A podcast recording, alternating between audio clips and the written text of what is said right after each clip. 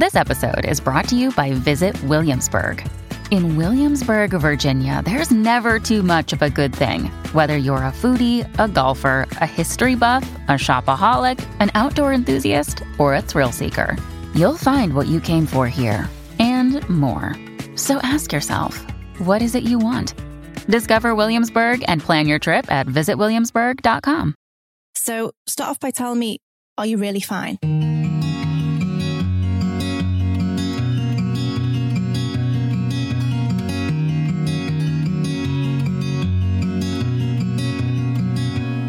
Hello, welcome to the next episode of No Really, I'm Fine. Thank you guys so much for tuning in. And for those of you who've listened to previous episodes, we are just blown away by the positive response the podcast is getting. We're in the top 30 in the UK iTunes chart, which is just incredible. Getting lots of good reviews, which is ace. Uh, if you do want to do us a favour and leave us a review, you can do so on iTunes and we would really appreciate it. So thank you to those who have. And yeah, please do. So today I am joined by Michael. Hello. Just me and Michael this week as Gemma is on holiday, which is nice. Just having a nice rest. Just having, she, yeah, she's in Scotland, isn't she? Yeah. yeah, yeah. I think she's celebrating her first anniversary with her partner, Oh, which that's is nice. cute.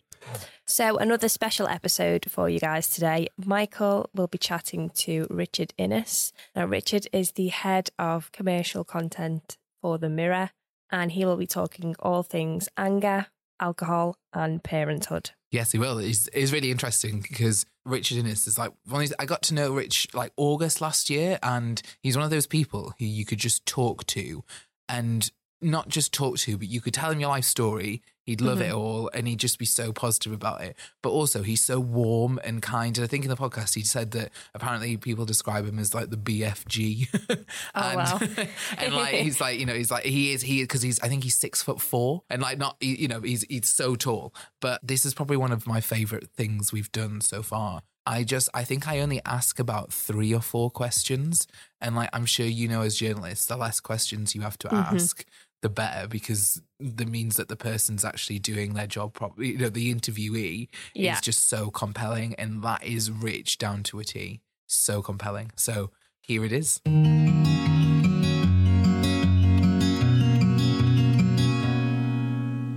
So I'm joined with Richard Innes today, who um, I know as probably one of the nicest people I've ever met in this company and that I work in. Wow, And, that's very nice. Thank you, uh, Michael. Honestly, you honestly, whenever I, I was like, let's go find Rich. He's such a nice person to go and say hello to. But um, uh, anyway, Rich Innes is head of commercial content for the Daily Mirror, the Daily Express, the Daily. Is this right? Am I saying this right? Yeah, just about. Yeah, throw them all in. Throw them all For, in. for them all Makes in. me sound you more important, doesn't it? I like Yeah, that. just get them all in there. So obviously a very important job because it helps make us money, I suppose. but you know, if you tensely look at it.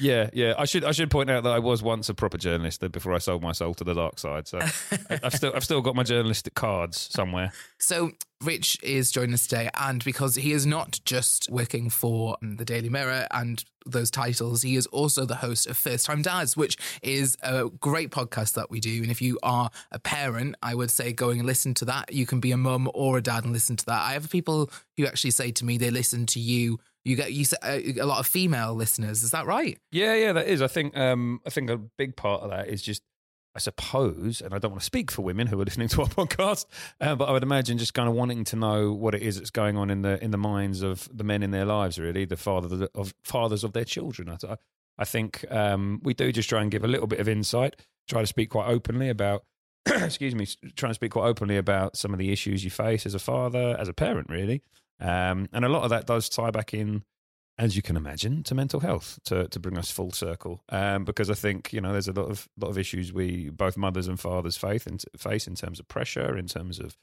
frustration, in terms of anger, in terms of all sorts of things um, that can often take you by surprise a little bit as a parent. I think. And yes, and I just say we're not trying to shoehorn in a plug for first time dads. There is Although uh, you know, a little a, a, a plug is always welcome, Michael. Let's let's face it. If anyone wants to listen to our podcast, please go ahead. well, the reason why we've got you on today is because uh, since we first mentioned about doing the mental health podcast, you came to me and said, I really wanted to get involved with this. I really want, you know, I, I- as everyone in the world we all suffer with mental health conditions, and we all have them in our own way. And and and you, if it's fair to say, uh, you've had your fair share of. Is that right? Yeah, yeah. I, I, I certainly don't want to to dramatize my experience um, in the sense that the in comparison to what a lot of people would have gone through, I don't think um, I, I haven't had any problems that I would describe as severe.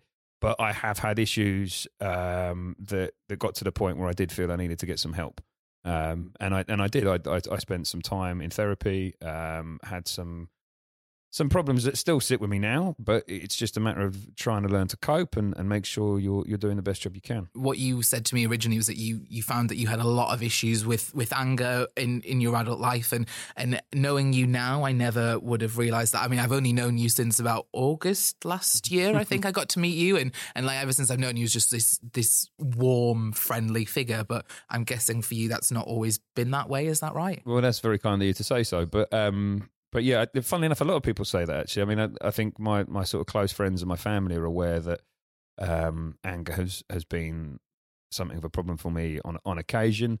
Um, but a lot of the people that maybe I know through work or kind of don't necessarily know me that well, um, I think yeah, maybe I'm. I've had people refer to me as the BFG before. You know, I'm, I'm a big guy. I'm six foot five. I'm like you know, um, quite quite quite a, a, chunky sort of chap, and um, I've been referred to as a big friendly giant on a number of occasions. But um, anger has kind of sat with me for as long as I can remember. Really, um, I think for a very long time in my in my twenties, I kind of just assumed it was, and I imagine this happens with so many different people with so many different uh, kind of mental health experiences. You just assume this is life. You just assume that's kind of how it is for everybody. Um, and I think it wasn't until maybe I got a little bit older and became a, and developed that kind of bit of self awareness about how I was feeling, how I was behaving, and and looking at myself in a slightly different way, and realized actually maybe this isn't normal. Maybe this is slightly unusual. Um, it's it's hard to explain really because uh, my anger. I'm not the sort of person. You know, I don't think I've ever been in a proper fist fight in my life. You know, I'm not. When when I talk about anger, I'm not talking about um, smashing places up or, or or doing anything anything violent. I don't think I've ever had a a, a sort of genuinely violent experience. Um, but it's just something that's been eaten away at me for a long time inside. And where it where it all stems from um, is obviously a very big and broad question. But um, I got to a point some years ago where um, my my now wife and I had had moved in together. Um, things were getting very serious, and I was aware that I was losing my temper with her quite a lot. And again, not to any dramatic or worry. Well, I say I suppose it was slightly worrying, but not to any um, unpleasant degree. Um, but things like snapping at her or raising my voice or doing things that I know I did, uh, you know, I knew I didn't want to be doing. Um, and there was that was kind of coupled with day to day experiences where, for instance, being on my commute. Um, again, I just assumed everyone that's ever on the London Underground. I mean, if anyone's listening to this um, outside of London, I'm sure everyone has their own horrible experiences of their commute. But if you're on the tube in London um, every day in rush hour, it can make a person uh, quite angry. Especially those tubes. Those tubes. I, I, I, one of the when I lived in London, the tubes. I used to come into work later, and I used to work like I try used to try and work a 10, 6 just to just to, if I had yeah. to come into London, I just do that just to, to avoid, avoid rush hour. Yeah, because and, and and again, it, it goes back to that thing. I assumed everybody was looking around the tube, wanting you know, almost fantasizing about doing something violent, fantasizing about losing their rag with somebody. Um, you know, it, it, was it was these like everyday things, being on the commute, or someone bumping into me, or someone cutting me up in traffic, and again, just assuming, well, everyone gets angry, don't they? And I think I just came to a point, being in a serious relationship, knowing that I was very, very likely to spend the rest of my life with the woman I was with. You know, we weren't engaged at that point, but it was, you know, as everyone who's who's been in a serious relationship or has got married knows, you know, pretty early on, you're like, yep, this is this is the person for me. And I think it was that kind of um, that sort of awareness that I was coming to that big moment in my life that I start you start to just assess yourself a little bit more and you start to see things in a broader in a broader sense and look at yourself in a in a broader sense and I I guess I just started to realize that this probably wasn't normal I think and and I was having I was yeah I, it, when I first went to the therapist I suppose because even finding a therapist at first that's a weird thing to do, you know, you, because you can say to yourself, okay, right, maybe, yeah, you know, and I've never been somebody who would be uh, who would object to the idea of therapy or who would judge someone for being in therapy. I like to think of myself as somebody, you know, um, fairly liberally minded and um, fairly progressive in that in that sense, and um, uh, you know would, would have patted someone on the back to say, "Well, good for you. You know, you're obviously going to go and get some help." So I, I didn't have any I didn't have any issues with the idea of, "Oh no, what will people think?" or anything like that. It was more. Well, what do you do? What do you actually physically do? How do you go and find a therapist? You know, you're just sort of googling London therapists and looking around websites and thinking, well, I don't know. I don't know what I need. I don't know what I want. I don't know. Um, so I, I, guess I just picked someone on a bit of a whim. Somebody, uh, he was a Scottish guy who um, I kind of liked what he'd said about himself in terms of what, what services he offered and that type of thing. Um, and I turned up at his, uh, I remember for my first appointment, I turned up and I remember sort of thinking to myself, well, maybe I'll have a few sessions and this guy can give me some tips on how to kind of manage my anger a little bit you know, and I, I, I, I guess I envisaged this idea that it would be, you know, I don't want to say hold your, you know, uh, sort of hold your breath and count to 10, but almost a little bit more of an advanced idea than that. You know, when you start feeling yourself getting a little bit angry, just do this or this or this or this or this. I just thought it would all be in practical terms. And the reality is that I, I went and saw him for several years, um, every week. Uh, I remember I used to have to cut out of work early on a Monday afternoon to go and see him. And um, there's me saying that I wasn't bothered about, I wasn't worried about what other people would say, but um, as I'm sure a lot of other people have experienced, I wasn't going to be telling people every Monday afternoon, "Oh, I'm cutting out of work early because I'm going to go and see my therapist." Um, the reality was, I I came up with some sort of regular excuse um, because, yeah, as much as I wasn't, I didn't feel embarrassed. At the same time, I didn't want to have that conversation with people. Or you know, you don't want people thinking the worst of you, I suppose. And when you went to the therapist, that wasn't the only thing. The anger wasn't, I, I guess, the only thing that was taking you there. Were there other factors that were saying, right, I need to go get this sorted as well? I think they were all tied up in the same thing. So I think what I came to learn in therapy as well is that, you know, there's no, um, I'm the sort of person that wants to have a clear understanding of things and wants things to be, you know, easily blocked off, if you see what I mean, in the sense that that happens because of this and that happens because of this and that happens because of this.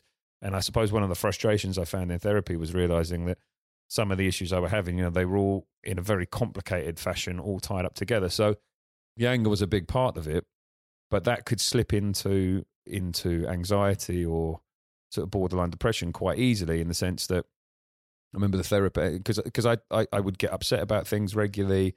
Um, I would feel very down on myself regularly, and the way that my therapist made me look at it was actually okay. So if you imagine you've got a dial right in the middle. So if you imagine kind of some sort of dial that if it if you go over to the left, that is anger and aggression. If you go over to the right, that is self doubt and fear and anxiety. And actually, it doesn't take very much for one to tip into the other. They're virtually, you know, they're two sides of the same coin. Um, it just, it's just the the emotions behind them are manifesting themselves in different ways. Um, so while it might feel like, you know, when you want to curl up in a ball and you don't want to talk to anybody, um, that might feel like a million miles away from uh, ranting and raving and shouting out your car window or shouting at someone on the tube. That might feel like com- two completely different things. The reality is, it's just a diff- different manifestation of the same feeling. Yeah, well, that's that's how I came to understand it. And and when you were when you went to see the therapist over a number of years, and you know, I was saw a therapist for about a year when when I was about 17, 18. and when that chapter ends, you can sometimes feel that something has come to an end and there's a there's a bit of vulnerability there did you feel that as well well yeah i, I suppose everyone's experience is different right i mean i guess yeah. that's that's part of because everyone's you know everyone's mental health is different and everyone's issues are different so i I, I found I found it quite frustrating being in therapy in the sense that I knew that there were things it was helping me with. So the number one thing it helped me with was was alcohol. Um, I, I again, I wouldn't say I was ever at a point of you know going to Alcoholics Anonymous or you know ever feeling like I had uh, a, a drink problem that was out of control. But I did have issues with the way I was drinking. The, I had issues with why I was drinking. I had issues with so it wasn't even so much the quantity of how what of, of of what I was drinking. It was the fact that I was binging. It was almost it was almost like medication, you know, a way to escape a feeling. So rather than having a drink to enjoy myself, quite often I'd find myself inhaling a bottle of red wine or five pints or six pints or whatever it might be, just in order to, I suppose, get away from a feeling that was nagging away at me. And that was something I was almost doing subconsciously. And it was this was this something you do yourself, or would you do that with with groups of people? I, I know for you know sometimes you can go into mm. social settings, and that's another kettle of fish. Or was it just yeah. that you were going home and just having this this a bit, bottle of a wine bit of both, to a yeah. bit of both, maybe a bit of both. And um, I think a tipping point for me was when uh, one week I went in and I'd virtually broken my hand.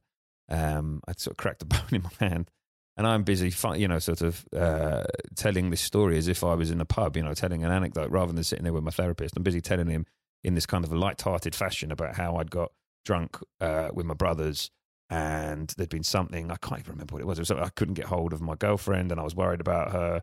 Uh, I couldn't get hold of her on the phone, and my brother had wound me up or something. And I turned around and I punched the wall, and I'd cracked a bone in my hand from punching a brick wall outside a pub. And then some guy had come over to try and calm me down, and I turned on him.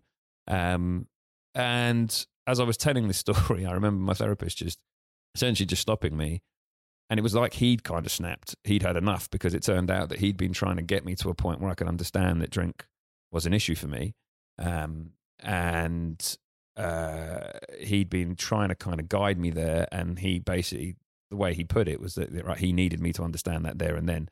And I have never been broken down in such a brutal and kind of devastating fashion. It felt, I remember at the end of, well, not at the end of that session, within about, it, it was, it was terrifying how within a matter of minutes, um, it felt like he'd broken me into a thousand pieces and left me on the floor. That, that is the only way I can describe it. I was, um, I was gone, completely gone. He, he, he, I I guess that's a skill of being a therapist and understanding who you're talking to and who your patient is and knowing um, how to get through to them in that in that way because no one has ever got through to me on that level before or since. And it completely um, shattered me. And then it was a case of I mean he told me later on uh, you know some weeks later he told me his biggest fear was that I wouldn't come back because he he kind of felt like he needed to get through to me at that point. Um, and when he did um, his fear was that would I would I just disappear and then and then I'd be kind of almost like left broken, I suppose. And I think what I did, I went away um, and I was in I was in pieces, you know, sort of literally and metaphorically. Um, and and I and I did go back because I I and the funny thing was I didn't touch from that point onwards. I didn't touch a drop of alcohol for two years. This was your turning point, is that right? I would say so. Yeah. Um, the interesting thing is, you know, here I am talking on a, on a podcast about this. This is stuff I haven't really told anybody outside of my wife and I suppose my my closest family, really, um, and one or two friends. So um, it's quite odd that I'm that I'm sharing this because for so long I've told you know, not drinking is quite difficult. You know, particularly you know, I, I suppose I'm quite. Uh, I don't want to say an old fashioned sort of bloke because that makes me sound like a twat, but uh, it's more, um, it's, you know, I'm, I'm, I suppose I'm, uh, you know, I'm sort of the male stereotype a little bit. I do like a drink. I like football. I like hanging around with my friends. I like playing football. I like, you know, all the sort of classic stereotypical nonsense. And so I've, I've, uh, and I, I used to work in a very, very male environment. I used to work in men's magazines.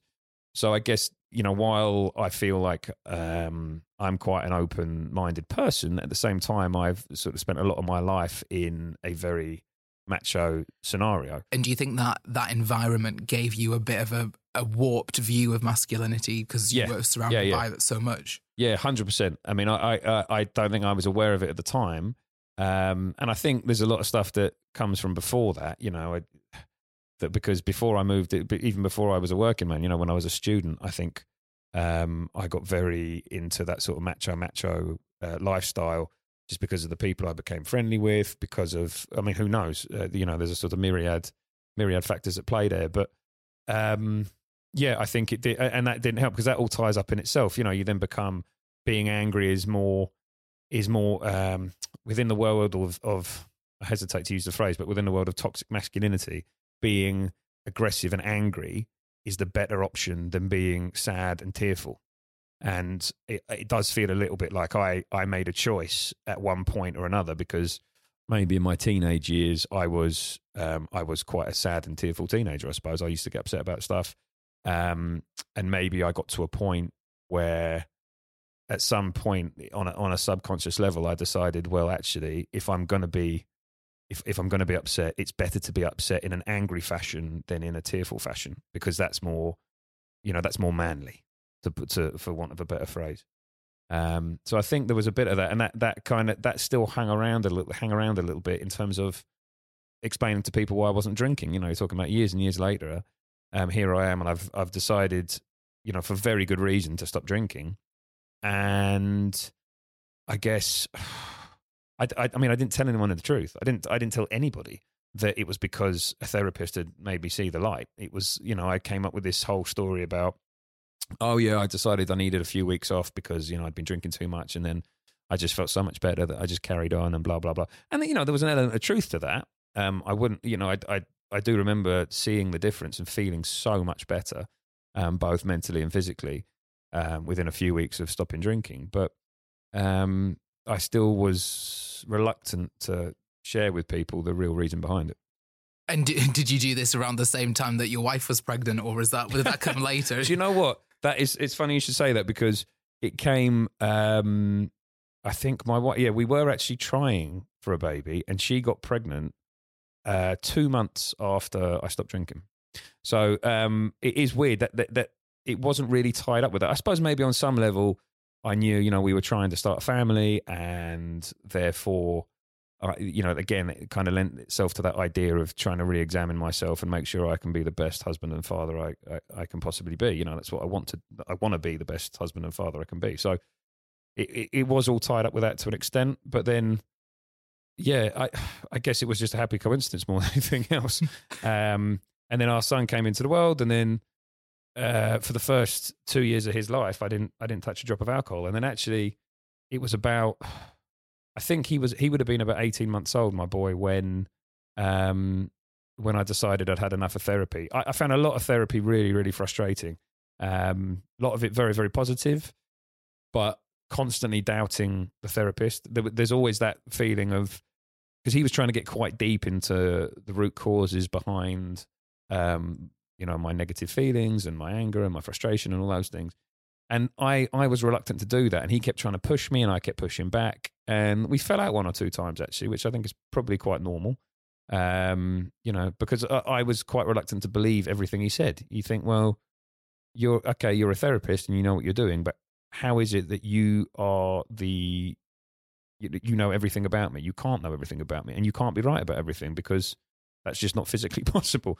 So I found it quite uncomfortable at times, just kind of sitting there and listening to him as if he was the oracle. Um, and I would push back on things, and I'd say, "No, I don't agree with that." Um, and we'd get into a debate about things quite regularly. So I kind of got to a point where I thought, "Okay, that's enough for me now." Um, and I, the way I, and it was weird. It took weeks and weeks for me to extricate myself from therapy. I felt stuck. Um, and there would be times when I'd try and have that conversation with him, and he'd convince me to stay. Um, and it got quite uncomfortable. I got quite. I was going back kind of really reluctantly. I was kind of resenting paying the money for it. It got to that stage where I was thinking, "This is. I don't want to do this. Why am I here? I could just stop coming." Um, and it did take a long time. And I uh, finally, we really had it out in you know not not in a not in a confrontational way, but I kind of laid it all out on the line. And he said, "Okay, look, if you think you're ready, then you're ready. And he, he was very, very kind and very warm and uh, very open to say that anytime you need me, you, are always welcome back. Um, and I, I remember getting very emotional when I left, which really surprised me because I thought I was really happy to leave. And then I got really emotional as I, I left for the last time. Um, and then, yeah, and then fast forward a few months and I was back to having the odd drink. But the, the difference is, I think, with uh, when I see I, I, that, it sounds really obvious, right? So I, my therapist made me quit drinking. I then stopped going to my therapist and I started drinking again. The, the reality is that I drink in a completely different way to the way I used to drink. And what and what's the, and what's that? Uh, in a more considered and aware fashion. I mean, I think I, I used to, I used to be that guy that I would drink until I fell asleep. So like I'd be out at three in the morning and I'd just drink until I fell asleep. Um, or I'd be at home and you know if I open a bottle of wine on a Tuesday night, that bottle of wine will be finished in an hour. Um, now I might have the odd glass of wine and I'll put the bottle of wine back up on the shelf. Or if I go out with my mates, I'll go out and have a couple of pints and then I'll go home. Um, it's I, I, think there's just there's just an awareness there that I know, I know that I can't that I don't want to go back to to using kind of alcohol as a as a medication, if you see what I mean. It's so true because I know it, in my life, I, I've never actually spoken about this before, but in my life, I lost someone really close to me through alcohol, and they drank themselves into a state where actually the doctor said you haven't got long to live because you've actually just completely ruined your insides and and she was gone within the year. And you know that is awful. And and but the difference not not the difference in these two cases but you know, she never had that access to a therapist. And and like you've been so lucky that you've been able to to do that. Do you think that's maybe something that you've been fortunate to have that you've been able to have that? Yeah, yeah, I would say so. I, I again, I, I feel a little bit reluctant to to compare my situation to to, to you know your family member in a sense that I, I never got, I, don't think I'd ever got to that point where I was consuming alcohol uh, like quantities of alcohol that would have affected my physical health.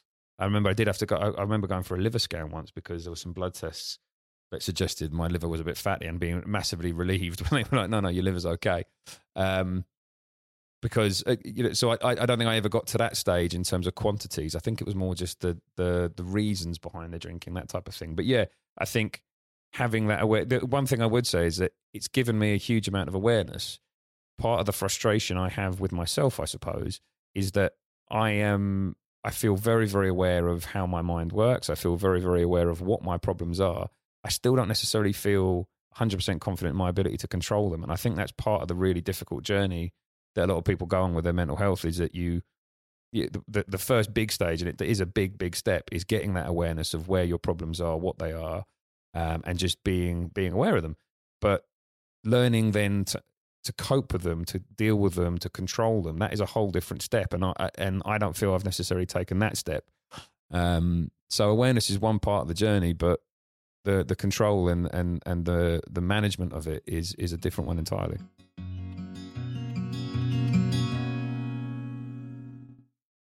Not to segue it too much farther away from what we were talking about, but obviously a huge part which I'm guessing is impacted negatively, but m- mostly and more moreover positively is becoming a parent. And i guess in some ways you you go right okay i can't keep drinking. I can't keep being angry blah blah blah because i've got to set an example for my kids. Do you think that's right? Yeah yeah that is well that's that's certainly how you start out. But then the difficulty is um is is the guilt you can feel. Uh, you know, it, it, used to be if I if I lost my rag about something, or if I got angry, or you know, I did something stupid, um, I would I'd feel really I, I'd, I'd beat myself up, and I'd get that kind of sense of self loathing, and that that's always been there.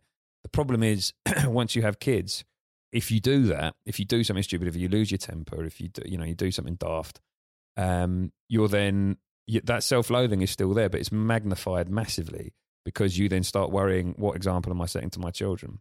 And the fact is that as a dad, as a, as a parent, and mums, mums are exactly the same, you will lose your temper. It is, it is physically, I, I believe it's physically impossible to have children. You know, I've got a two year old boy at home and a, a second one on the way any day now. And anyone who's had a two year old kid will tell you if you know if you're telling me you're not going to lose your temper and get frustrated with a two year old kid, then there's something wrong with you. I should should just say, just not to cut you off, that your wife is imminently um, in, um, going to have a baby. Well, is that right? Is yeah. that right? When I, when I said any day now, I'm not. I'm not joking. As in, as we're sitting here recording this, um, we have a planned C-section in two days' time. so um, uh, while I have my phone on silent, um, it's still here because she might go into labour at any stage. By the time this goes out to our audience, then you will actually be a second father, which is I will mad. have two kids, which is slightly terrifying. Not least because I know I'm going to be exhausted, and I know uh, that is not going to help my mental health. Everyone knows that. You know, if you if you have any type of mental health issues, you know, exhaustion is not going to is not going to um, help uh, help you manage them. So it is very and it's very difficult when you when you have a kid who's screaming at you, when you have kid who's losing you know losing his marbles and got having a tantrum or whatever. Um, it's very difficult to keep yourself on a straight and narrow and to keep your composure and keep calm. And, and you know, it, you can want to do that, and I want to do that every time. Every time my son is is having a tantrum, I am desperately trying to stay calm. I'm desperately trying to maintain my composure, set a good example, talk him through it. All the things that I've read about, all the things I know, all the things I want to be as a father. And then somehow something, and it, I, I don't even feel it coming. It's just like it's like a, a switch is flicked, and I go from zero to hundred, and all of a sudden I'm raising my voice and I've lost my temper and you feel like, well, I've lost the battle there, haven't I? I've lost the battle. I've lost the battle with myself, and I've lost the battle in terms of setting the example for him that I want to set. And so you get, and you you can get into a bit of a downward spiral because you start feeling really disappointed with yourself, and you start thinking, God, I'm not being the dad I want to be, and all these things. Um, and even as I hear myself saying this, I can hear my own brothers who say this to me all the time: Stop being so bloody hard on yourself. Stop beating yourself up because you know, it is it is part of parenting, and I think everybody goes through it. And uh, I think the you know that that is part of the issue. Many parents like me are way too hard on themselves, and you have to you have to try and learn to give yourself a bit of a break. I mean, I'm not a parent here, so I am slightly out my depth, but I do see those around me and my family who are parents that you know there is there is a sense of guilt eh, about Mm. being a parent. I, I guess is that right? About you know, you, Oh God, yeah. Yeah, yeah. I mean, the, the very the very first episode we did of First Time Dads, just you know, to give myself another, Another big, plug. big old plug Another here in the middle of another plug right in the middle of another podcast. Uh, but the very the very first episode we did was myself and Steve, who's uh, my, my co-host on the on the show. Um, it, we literally just sat in a room and we started talking, and the the end result, uh, because at this point we both had uh, very young children, and the end result was us talking. I think we called the episode "Dad." Dad guilt, dad envy, dad rage, and all the other bad dad feelings. And the whole thing became about well, no one tells you that you're going to have all these negative emotions. When you when you're about to have a kid, everybody tells you about how much you love you're going to love the kid and that is 100% true right there there is an over you know you you do you it, it it's a it's a love for another human being like you will never have with anyone else um that's that's a fact but at the same time within that and particularly in the early days when you're a dad and you feel like a bit of a spare part because you know particularly if your partner is breastfeeding which is often the case um, and you do really feel like what exactly is my role here? What am i doing here? And all of a sudden you can you, you will you will feel anger at your child while your child's screaming at you in the middle of the night and has been for an hour. You will of course feel frustration and irritation. You will feel a bit of envy towards potentially towards your wife or partner if she is breastfeeding and she has that connection and you're looking at it thinking how do i get in on this? How can i have a connection with my child like that?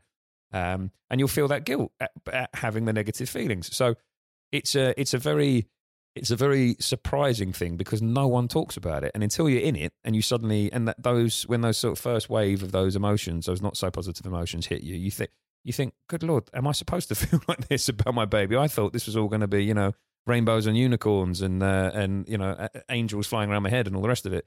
Um, because that's the nature of being a parent is it's it's all or nothing. You are either and i, I realize that now you know the best part of two and a half years in that as with most things with parenting it is all or nothing. You are either dealing with the most lovely beautiful cutest sweetest little person in the world and you, you know your heart's full of joy or you're thinking my god i could throw you out of a window right now. And that, that's that's literally it. It's one or the other And I, I'm not a parent at all, but I'm getting anxiety, and my heart, my palms are literally sweating thinking about children. I guess that's a, a normal feeling as well from from anyone who doesn't or does have a child, because I know it's going to be part of my life. I want it to be part of mm. so, uh, so my mm. life Sunday, you know, and and I'm, that, I'm sure that's for most people the same thing. So you know, I, I know you're not an expert, but how do you mm. suggest going about these day to day managements of anxiety for having a, a for being a first time dad? The the thing we say on the on the podcast quite a lot is um you know good enough is good enough. Like if, if you can i read something in a book actually um by sarah ockwell smith who's one of the um parenting experts we've we've had on the podcast in the in the past and she's written a book about having a second child um which is of course very relevant to me. And she basically puts it like if you can get through each day and everyone is kind of healthy and has survived the day if basically if you can get through the day and no one's died everything is fine and that uh, and that is basically the fundamental. And honestly, it sounds it sounds flippant, but that's the reality, really, when it comes to parenting, particularly when you've got multiple kids. Um, is you know you have to give yourself a break. We have so much, women in particular, but men as well to an extent, have so much pressure on them as parents. Not least because you go on Instagram, you go on Facebook, and you see nothing but perfect, happy families.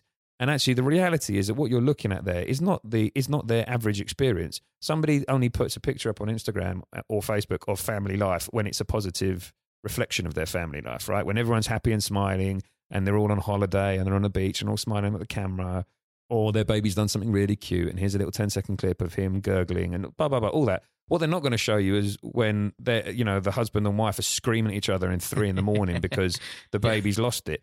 So you you have to constantly have that in the back of your mind that what you're seeing around you, whether it be on TV, on social media, whatever, you're not seeing real life. And it's very, very hard as a parent to not compare yourself to other parents. It's nearly impossible. And you have to you have to keep thinking to yourself, well, whatever I'm going through, they'll all be going through it too. You're just not seeing it. and and therefore you have to give yourself a break because if you put all that pressure on yourself, you will break and it will and it will become too much. Maybe that's something you should do while you're on paternity. Just do sort of like a, a real. This is the this is the other side of the coin, and it might do actually really well. I don't know if that's that's maybe a bit too much. well, to be honest, we've done a fair bit of that on the podcast. I mean, I, I have this thing now. I, I, I said to some um, some mates of mine recently.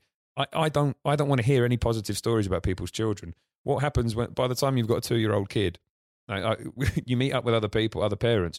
All you want to hear is how bad their kid is because you don't. uh, All I want to do is hear. So your kid's doing this too. So I will start listing the things that my kid's doing uh, that, that are driving me up the wall.